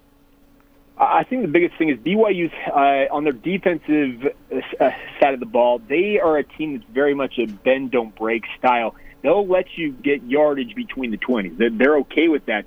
They they believe in the whole bend don't break mentality, and they feel like if they can get you into a longer drive, eventually something is going to happen. That's either going to get them an ability to force a punt, a turnover, or the opposing offense will just give the ball back in some way, shape, or form. I know that BYU fans they would like to see more of an attacking defense, and at times they have been plenty uh, efficient in terms of getting turnovers and stuff like that. But I think this defense, the whole mentality is, you know what? Let's get them behind the chains if at all possible, force punts, and at the very worst, let's see if we can get a turnover. So it not necessarily a, t- a ball hawking team. Speaking of the Cougars, but still the ability to limit points is obviously a, a good move on their part. Jake, what have you seen out of the BYU or BYU? What have you seen out of Utah State offense and and, and their defense as well? I think the thing about Utah State offensively for me is just their ability to attack the entire width of the field, and that's because we're seeing guys lined up uh, near the sidelines on opposite sides of the field in offensive formations. They like to spread teams out and really attack them. I actually really like the innovative style that the Aggies have deployed under Coach Anderson so far, and it's really fun to see. Defensively, Justin Rice is one of my favorite players to watch. I, I obviously had heard about him and his reputation uh, going from Fresno State to Arkansas State and then obviously transferring to Utah State, but I hadn't had much of a chance to really watch him up close. Through the first four games of the season, I'm absolutely floored at how good a player he is. And the nice part is they got a lot of complementary pieces around him. So I'm really impressed with this Utah State team. I think they've exceeded all expectations this year in terms of what they have done, going three and one. I I think most of you think you guys would agree with that. The Vegas number, if I'm not mistaken, was three wins on the season. So right. if you're sitting at three and one, you've got to be thinking, okay, the rebuild's kind of been fast tracked here, but I didn't necessarily think a rebuild or a complete teardown was needed. I just felt like they needed the right leadership in there, and so far, Blake Anderson and company have done a great job. Then we're talking to Jake Hatch, part of the uh, Locked On Cougars podcast, uh, breaking down Utah State and BYU coming up on Friday in Logan. And Jake, this BYU team went through three straight Pac-12 opponents. Um, that's that's rough for a, a, lot of teams to, to go through, but they handled it. They played well. Uh, they went through and had a nice first half against South Florida. Then things changed in the second half. How much of that was just a number, as we've already detailed, a lot of different guys going out with little injuries. Some t- maybe be a little bit bigger than that, but uh, with guys just going out with injuries and younger guys or more inexperienced guys coming in, or just the team kind of laying off the gas a little bit and just letting South Florida back into it. Uh, I think that all three of those things factor in. The, of course, those three Pac-12 opponents, you're going to get up to them because they're Power Five opponents, and when USF shows up on your schedule, I don't care who you are, it's a little bit of a I, I don't know how to say a letdown in a way. And BYU kind of played that way, especially in that second half. USF was all about ball control offense. They had drives of 19 yards was the longest, 14 plays. They they just controlled the clock. They had 30 almost 36 minutes of time of possession. And BYU uh, did a lot of rotating in that game against USF. I'm talking guys I had not seen all year long, defensively especially twos and threes. And I think that the mentality in that game was BYU thought, okay, we can mix in some extra guys here, give us some game experience, and it almost burned them. Honestly, uh, they gave they got to a one possession game, and fortunately for BYU, USF couldn't execute an onside kick properly, and they were able to run out the clock. But I think that they'll tighten things up this week. I, I think Utah State's got their full attention. I think the near letdown against USF also captured their attention, but I think it was just a mixture of all three things you mentioned. So, have you ever seen a BYU team play as well as they have, but yet seem so disappointed and so angry in a press conference? Like, I just seem I didn't see it like face to face, but it just I don't know if like Sitake ever smiled, if he does even smile. It just it was incredible how disappointed and angry they seemed, even though they're four and zero, oh, ranked thirteenth in the country. I, I I think you're right, Aj, and I can tell you this much: Kalani loves to smile. He loves to dance. He loves to have a good time. But there was a def- different uh, demeanor, a different tone from him in the post game from that USF game, and I, I really think it's just that they felt like they let off the gas. They they let USF do some things that they did not anticipate USF being able to do. I think BYU might have gone into that game a little uh, overconfident, I guess is the term to use, and they got burned a little bit in that game. So I think, as I mentioned, this is a game going into Utah State in-state rivalry, no matter what certain BYU players may have to say, and they're they're refocused. I think the coaching staff has been harping on them all week long, telling them, "You guys may think you're good and you're ranked 13th and you're four and 0, but you guys got to realize USF almost put it to you. So Utah State, you better believe they're going to come after you as well." Uh, just as a sidebar, I think it's kind of fun to hear. Uh, there were a lot of questions and and then uh, responses to dealing with the USU crowd and the fans for the 1st mm-hmm. time, this BYU football team will be on the side with the fans. So I imagine it's going to be really lively. I would love to have a, an open mic down there, not for radio, maybe just a closed mic, just so I can hear. But um, well, I, I, think it's going to be pretty. Uh, that could create some interesting uh, dynamics that we haven't seen in the in the this long storied uh, rivalry between these two teams. Yeah, absolutely. I, I think it's going to be an interesting thing, obviously, to switch sides of the field for BYU, but I also don't blame Utah State at all for doing that. Uh, see what see what the student section can do to harass BYU's players and coaches, and it should be a fun environment. We all know that Maverick Stadium, whenever one of these in-state teams, whether it's BYU or Utah, go up there, the fans are all lathered up, and it's all it's going to be a fun time. There's a lot of BYU fans. I'm sure they'll be trying to make the trip up there. I love Maverick Stadium. It's a smaller stadium, obviously, but it's just a stadium where fans are right on top of you, and it gets really, really noisy. So I look forward to Friday night. I think it's going to be absolutely nuts. So, Jake, since everybody else and their dogs have been asked about, it, I'm going to ask you: Is this a rivalry? Yes or no? Yeah, it is. There's, there's no doubt about that. And I've got family. I, I grew up in Orem, Utah, but I've got family in the Logan uh, area up there in Cache Valley who are the diest of diehard Utah State fans. They have sat through many, many years of let's just let's just say it, not great Utah State football in the last decade plus has been a lot better for them up there in Logan. And I absolutely think it's a rivalry. No matter like And I think the biggest thing is there's certain players at BYU who maybe didn't grow up in this state, who don't necessarily have understand the dynamic of it. And it is a different type of rivalry than is with the University of Utah for the Cougars, but it is absolutely a rivalry. Uh, last question for me, Jake. This is, uh, as we've mentioned, a, a, rivalry that dates back a long time. This is the like 90 years or something like that. Mm-hmm. But could this rivalry be in jeopardy of continuing with BYU going into the Big 12? Uh, it could, obviously, on paper, because we don't know exactly what BYU's conference schedule is going to be. There have been thoughts out there that the Big 12 could go to eight, nine, or even 10 conference games, depending on the format, and we'll see what they ultimately decide to do in that vein. But I think that, uh, and one of my coworkers at the Zone Sports Network, Patrick Kinahan, works on DJ and PK. He wrote a really cool column. You can find it at 1280thezone.com or KSL.com where he actually says that the loyalty that Utah State has shown to BYU, scheduling them every year during their independent era, is something BYU should reward the Aggies when they go into the Big 12. I would love to see this rivalry continue. Do I think it'll necessarily be every season? Probably not, but I'd like to see it, let's say, two out of every three years. I'd absolutely love to see Utah State and BYU squaring off. Give me your thoughts on that same regard of Boise State and Utah for BYU. Uh, so Utah obviously is, is their number one rival, but I think Boise State has become a very, very good rivalry for BYU.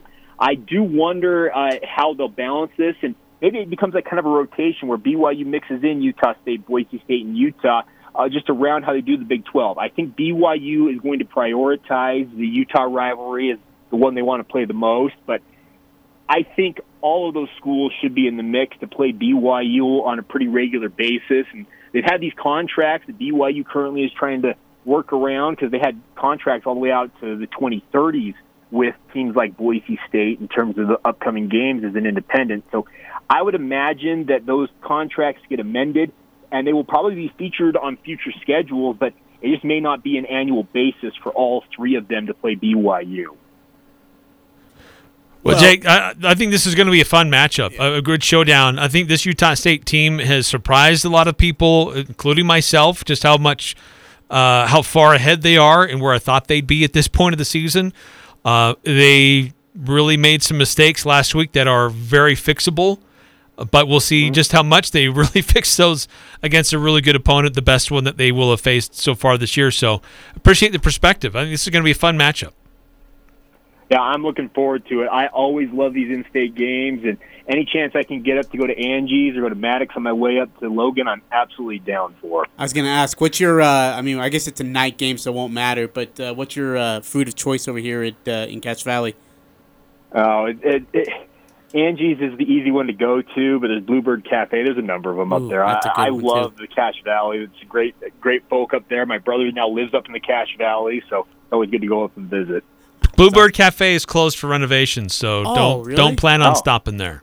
Well, that's Well, okay, all right. Angie's it is then. Just, uh, yeah, keep that in mind. He's of the Zone Sports Network, Locked On Cougars, Locked On Utes uh, podcast host. Does an absolutely phenomenal job. I mean, really one of the best to do it in the biz. It's Jake Hatch. Jake, thanks so much for your time. Best wishes. We'll see you on Friday. Thanks for the insight. Eric Ajay, thanks for the time. Have a good one, boys. This Aj is going to be a fun game. Um, in the last several meetings of this matchup, it's a high. It has proven to be a high-scoring affair, and whomever wins wins by a healthy double-digit margin. Will we see that again on Friday? Maybe. Yeah, Uh, I don't know what I don't get know Friday, what man. I really don't know. I think that we. I, I think Utah State can move the ball uh, against these guys. Uh, we'll get into more details about why I believe that. Uh, more from the coaches and the players on this matchup coming up on Friday. went wrong and an actor athlete coach we need to get through as well here in the next twenty three minutes. So Yes. I, I had to look through the clock to make sure I was counting right. Shut up, Eric. God. It's all coming up on the full court press. Sunday on Compass Media Network's coverage of the NFL, AFC West foes collide in Kansas City as Patrick Mahomes and the Chiefs take on Justin Herbert and the Los Angeles Chargers. Hi, this is Chris Carrino. Join Brian Baldinger and me for all the action. Which one of these dynamic quarterbacks can lead their team to a bounce back win? It's the Chiefs and the Chargers. If it's the NFL, it's right here. Sunday afternoon, beginning at 1:45 on Sports Talk Radio, 1069 FM, 1390 AM, The Fan. In this competitive job market, TTM Technologies is proud to be leading the way by increasing their starting wages to 17 to 2070 per hour, depending on position and shift, plus a $2,000 retention bonus after 180 days of employment. That's right, a $2,000 bonus. TTM Technologies is searching for career-minded candidates to fill multiple positions for day, swing, overnight, and weekend shifts. Open positions include production associates, machine operators, maintenance technicians, technical positions, wastewater treatment technicians, manufacturing planners, and accounting. Go to careers.ttmtech.com to learn more about our open positions. Employees of TTM Technologies enjoy incredible health benefits and cash incentives. In just your first year of employment, you're eligible for three weeks paid time off. After six months of employment, you're eligible for tuition reimbursement for full and part time employees. You're also eligible immediately for health insurance, 401k, paid life, and short term disability, plus quarterly and annual bonuses and much more. Go to careers.ttmtech.com to apply. An equal opportunity employer. If you're in charge of hiring a company for commercial janitorial services for your building, call American Maintenance. For reliable cleaning of your business, American Maintenance is your simple solution. Curb to curb services, American Maintenance has you covered. For commercial janitorial services, American Maintenance. Call 512 0014. That's 512 0014. 100 years! Al Sporting Goods is the oldest full line sporting goods store in the state of Utah. 100 years old. If you've skied it, rode it, wore it, thrown it, paddled it, casted it, cooked on it, drank it, shot it, kicked it, ran on it, or climbed it, you've shopped at Al Sporting Goods in the past 100 years. Every sport, every season is not just a slogan. Don't miss Al Sporting Goods 100 year anniversary celebration. Al Sporting Goods. Every sport, every season. Sale ends Saturday. Ahoy, me Do you have pirate blood in your veins? Are you a scallywag on the hunt for gold? Adventure awaits the brave of heart at Halloween on the high seas at Loveland Living Planet Aquarium. Explore the Seaside Carnival, find a shipwreck and lost treasure, and discover sea creatures from the deep. Get your tickets today at thelivingplanet.com slash Halloween. Talking the sports you care about. The Full Court Press on Sports Talk Radio, 1069 FM, 1390 AM. The Fan.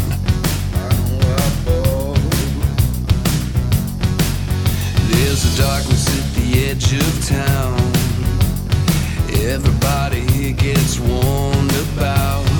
Feeling like my love. Eric Frandsen and Ajay Salvesen, and welcome back to the Full Court Press. We are about 20 minutes out from wrapping up tonight's show, and one day closer to BYU Utah State on Merlin Olsen Field, 7 o'clock. You got a 5:30 pregame with the the main cats in town. That's Al Lewis, Craig Hislop, Ryan Boehm, Eric Frandsen, and all there to take care of you. Post game following immediately after the game, same station, same good people. Be a part of that. 6891 text into the show. Is this game going to be televised? It will be. Is it ESPN? CBS Sports Network. Oh, it's CBS Sports. Yeah, it's oh. a Utah State and the it's Mountain West home team, and uh, there are no ESPN affiliations with Mountain West home teams. Okay. So, CBS Sports Network. Eric, we were just talking about the rivalry, and again, big thanks to Jay Katz for being a part of the show and joining us to talk BYU. You just read off some really insane numbers. Can you go through those again for our listeners? Well, just over the last ten, we'll go through the last ten meetings. Yeah. All right. Yep. Yep. And really, that's kind of when it. That's when the Aggies have become relevant in this series. Yeah. Historically, it's you know, in the modern era since the '80s, mid '70s, BYU has dominated the series. Uh, but over the last 10 years, it's been more even. So in 2010, this is Gary Anderson's second year, Utah State beat BYU 31 to 16. In 2011, BYU got the win 27 to 24, close contest. 2012, another close one. BYU wins that one 3 to 6. But that was one of the most frustrating games to watch. Neither team could score. Uh, Matt Wells, first year, 2013, BYU gets to win, 31 to 14. 2014, Utah State gets to win, 35 to 20. 2015, it's uh, BYU with the win, 51 to 28. In 2016, BYU gets to win, 28 to 10. 2017, Aggies win, 40 to 24 and 2018 Aggies win 45 to 20 and then uh, Matt, in Gary's 2.0 Gary Anderson 2.0 Uh, BYU wins that one 42 to 14. Bottom line, though, the last several meetings here, there's a lot of points scored, and there's a, quite a few of these games that, um, yeah, tally a lot of points, a lot of yards. But there have been quite a few of these that whoever wins wins by double digits. Hmm. Now, I don't know if that trend continues this week or not, but I do think Utah State can move the ball on these guys. Um, Just gotta the, finish, The man. real the real key will be that red zone offense. Can Utah State score when it gets tight, or will they have to try to score from further out? I think Utah State has breakaway guys in Deven Thompkins and Derek Wright and Calvin Tyler Jr. and even Andrew Peasley on scrambles that that BYU will have a tough time containing. Uh, Tyler Allgeier, he's a good running back. He's solid. He's physical, but he's not going to break away. His longest run of the year is 21 yards. The, their threat is is passing the ball and spreading it around. I mean, they do have three main targets, so it and they're kind of even how they spread it around. So it's not like you can key off of one guy. So That's a good point. That's that's kind of the challenge defensively for Utah State is they have a power run game, and they have a couple different guys that they'll spray it around to. Sorry, there was a. Oh, well, no, that's not it. Never mind. Uh, what as you talk about the quarterbacks and, and, and their ability to throw the ball, uh, for BYU and the, their want to throw the ball. Uh, Coach Anderson gave his thoughts on the U.S. defensive back play or USU's defensive back play so far. Oh, at times we played really, really well. I, I would say consistency is probably the thing we're challenged with the most. Uh, we uh, we had some some blitzes called that didn't get run. Uh, we had some that got, didn't get run effectively. We we overlapped coverage in some areas where we should have been uh, a little bit more disciplined and, and gave up some big throws. We we missed some opportunities, I think, in some downs that were high percentage pass tendencies, and and we we didn't play them as you know in that area. So I would say consistency. We, we'll we don't mind challenging ball at times.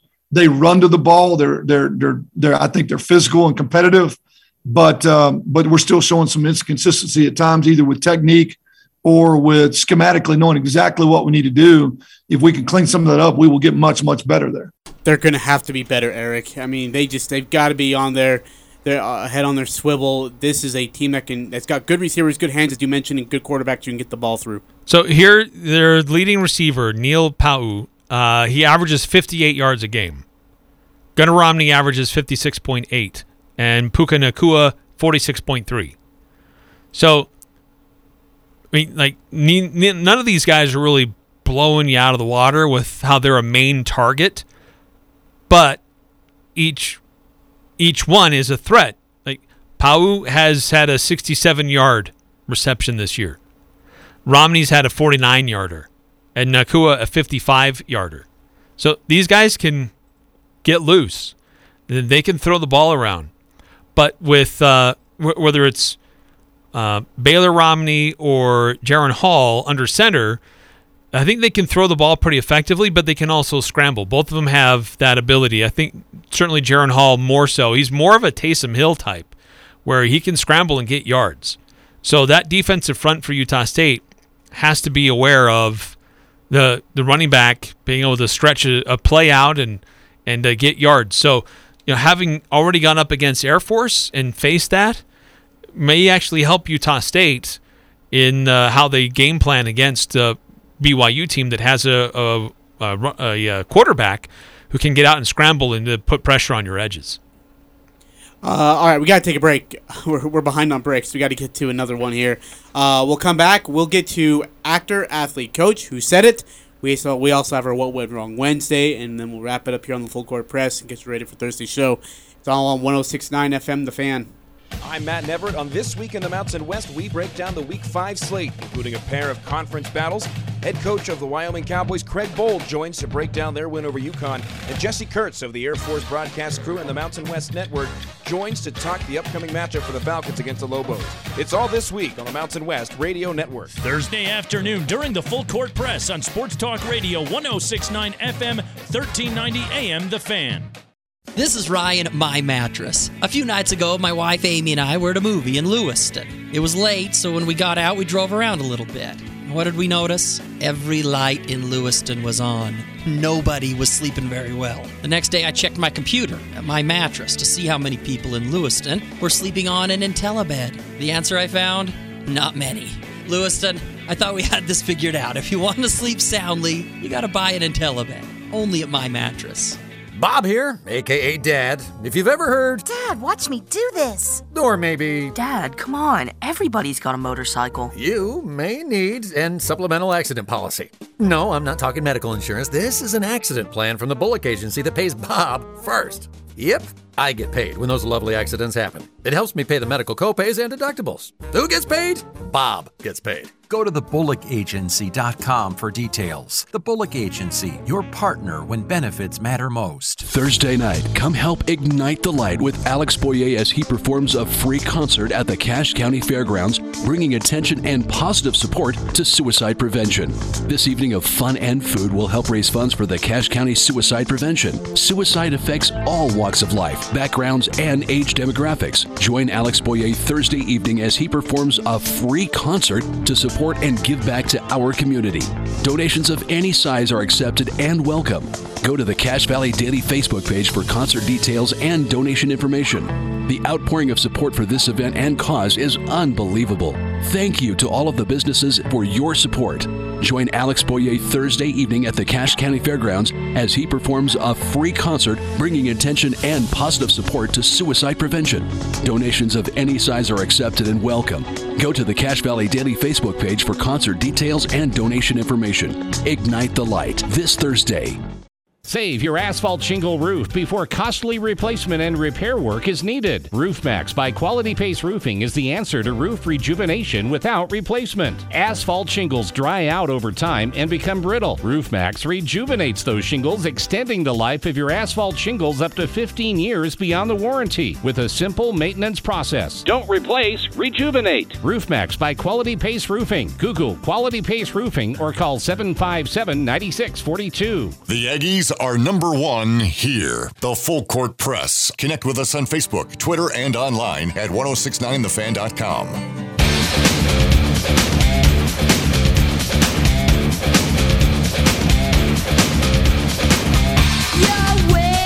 Eric Frandsen, Ajay Salvesen on the Full Court Press. Thanks for joining us, however, wherever you're doing so uh, on 1069 FM, 1390 AM The Fan.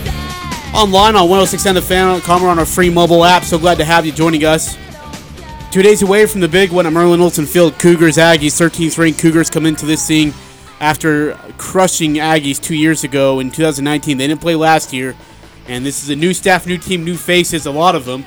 Some returning, but a lot more new faces. And with that, this rivalry, I think it's just based on what they're getting the feed from fans. I think that's where the energy is really coming from is the fans. Yeah, look, this BYU team, yeah, they're ranked 13th in one poll, 15th in another, but they're beatable. They allow you to move the ball on them. It's just do you shoot yourself in the foot? Do you have do you create problems for yourself? And Utah State proved that was unfortunately the case against Boise State. So how much can they get that cleaned up Yeah. against uh, BYU team? They'll have stuff across the middle. They'll be able to run the ball.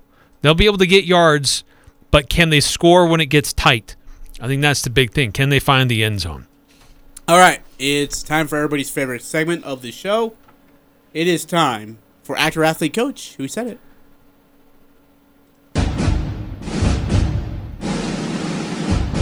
Either you're a thief and you steal, or you're a vampire that pulls from the juice and the verve and the synergy of the group, or you add to it.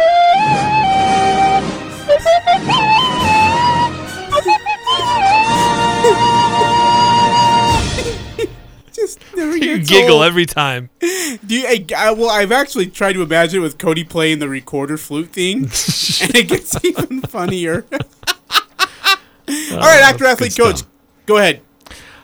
Okay, uh, I think before I give the quote, I have to do the question that leads to the quote. Okay. Fair enough? Yep, fair enough. What's your prediction for the fight? My prediction?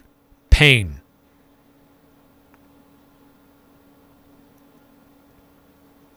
It's got to be a Rocky movie. I don't know which one. There's ten of them. I'm gonna say Rocky one. It was Rocky three. Oh, That was Clubber Lang, Mr. T. My See, prediction. That just seems pain. that, that just seems like something uh, that they would say. Yeah, I mean, just in Rocky. All right, I believe in the Church of Baseball. Uh, that sounds like uh, an actor that's from Bull Durham. Yes, my man. I love that. Okay, I quit school in the sixth grade because of pneumonia. Not because I had it, but because I couldn't spell it. What? Wait, say that again.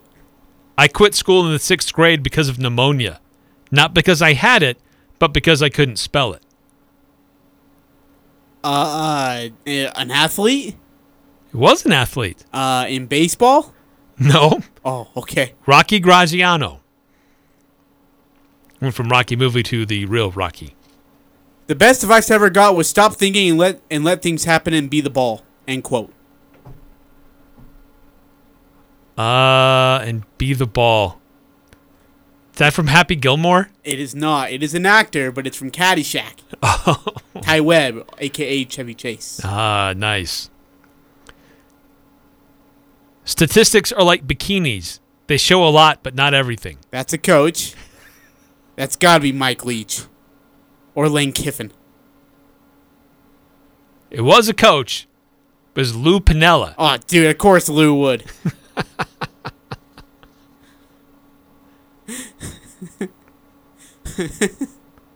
oh man.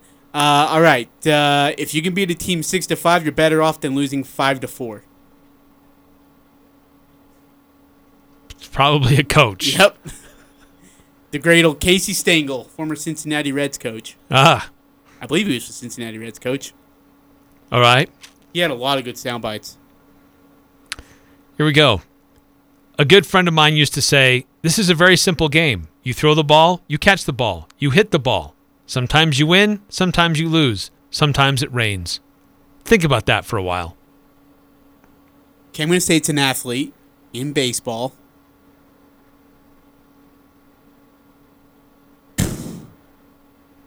Say Ted Williams.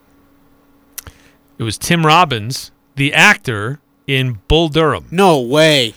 Two Bull Durham quotes today. Yeah, I love Bolt. That's a great show, by the way. uh, that actually was it for me on quotes. Yeah, I just finished them all. Okay, I got one more for you. Go ahead. I ain't gonna be no scapegoat. Why do I know that one? I ain't gonna be no. Is that Remember the Titans? That is Karl Malone.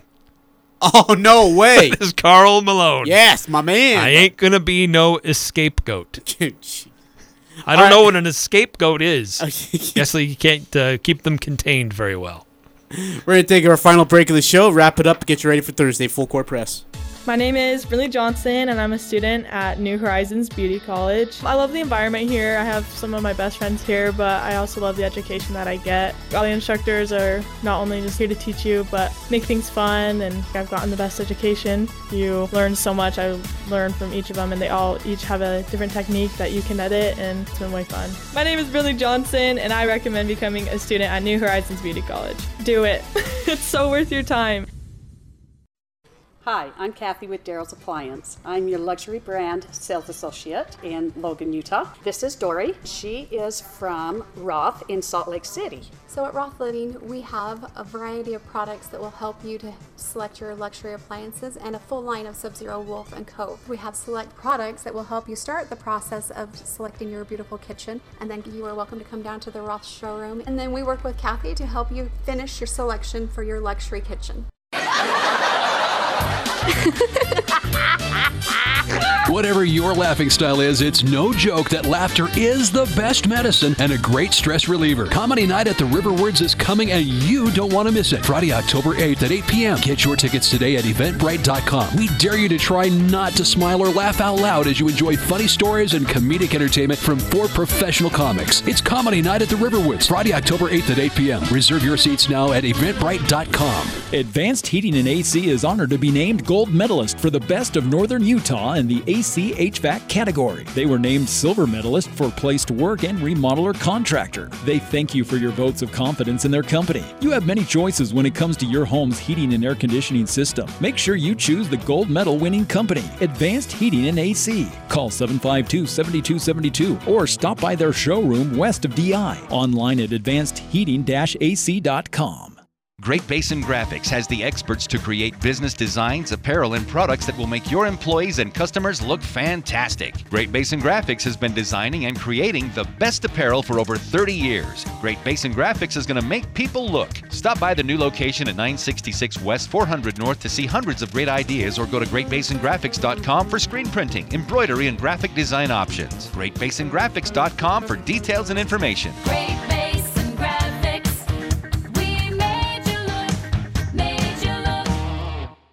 I'm here with Jay Broadbent from Alpine Home Medical. Jay, I hear your ads for CPAP resupply all the time. What do I need to do to just get that taken care of? It's easy. We can set up your CPAP resupply within a few minutes. We'll work out all the insurance for you, and then we'll start mailing the supplies straight to your door. You can even chat with a CPAP specialist online. Just visit us at alpinehomemedical.com. We'll have you sleeping better in no time.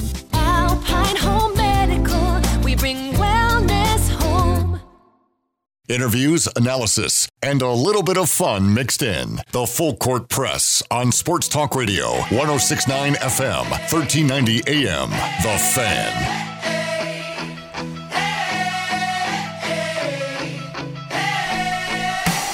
Eric Frandsen and Ajay Salvesen wrapping up here on another edition of the Full Court Press. I don't know how many people are listening because our text line was pretty quiet, but if you're listening, thanks for doing so. Uh, 7994, turn it off about 30 minutes into the show. Call it a day. 5879 must have been listening to our uh, awesome staging music for Oh, actor dude, athlete that coach. will never get old. Calhoun is going to be a bygone once they leave the Mountain West Conference. Dude, I'm I'm gonna really miss Uh, him. That's a good double reference there. Eric, it's a what went wrong Wednesday. Look, media asks stupid questions all the time. Patriots, Buccaneers, in an absolute when I'm going to be a sobbing mess. Uh, a reporter had a question for Coach Bill Belichick, uh, and Coach Bill Belichick was kind of like, "Are you, are you really asking me this?" In fact, he literally asked back that, just that. Uh, Bill, is, would you consider Tom a tough quarterback to defend, and if so, why? defend, do you consider him a tough quarterback to defend? Yeah. Is that the question? Yeah. Tough, What- tough. It's as tough as any him- quarterback there is or ever has been. I What mean, makes him- enough said. I mean, his numbers are incredible. He's about to pass the all-time passing record. He's done more than any other player at that position. Um, in whatever measurement you want to take, whether it's yards, completions, touchdowns, championships, uh, you know, you name it. So put anything out there you want. Like, it doesn't get any tougher than him. Don't ask stupid questions, people. I don't think that's a bad question. Eric, that's You're a- getting the coach to say. Are you kidding me? You're getting Coach Belichick to hey, say things is about the Tom greatest Brady. all-time quarterback of all time is tough to defend. What I know about courage, I learned from my adoptive mom. She said sometimes you just gotta hold on and know we'll get through this. Mom, we are so high up. Hold my hand. no, you hold my hand. Here we go.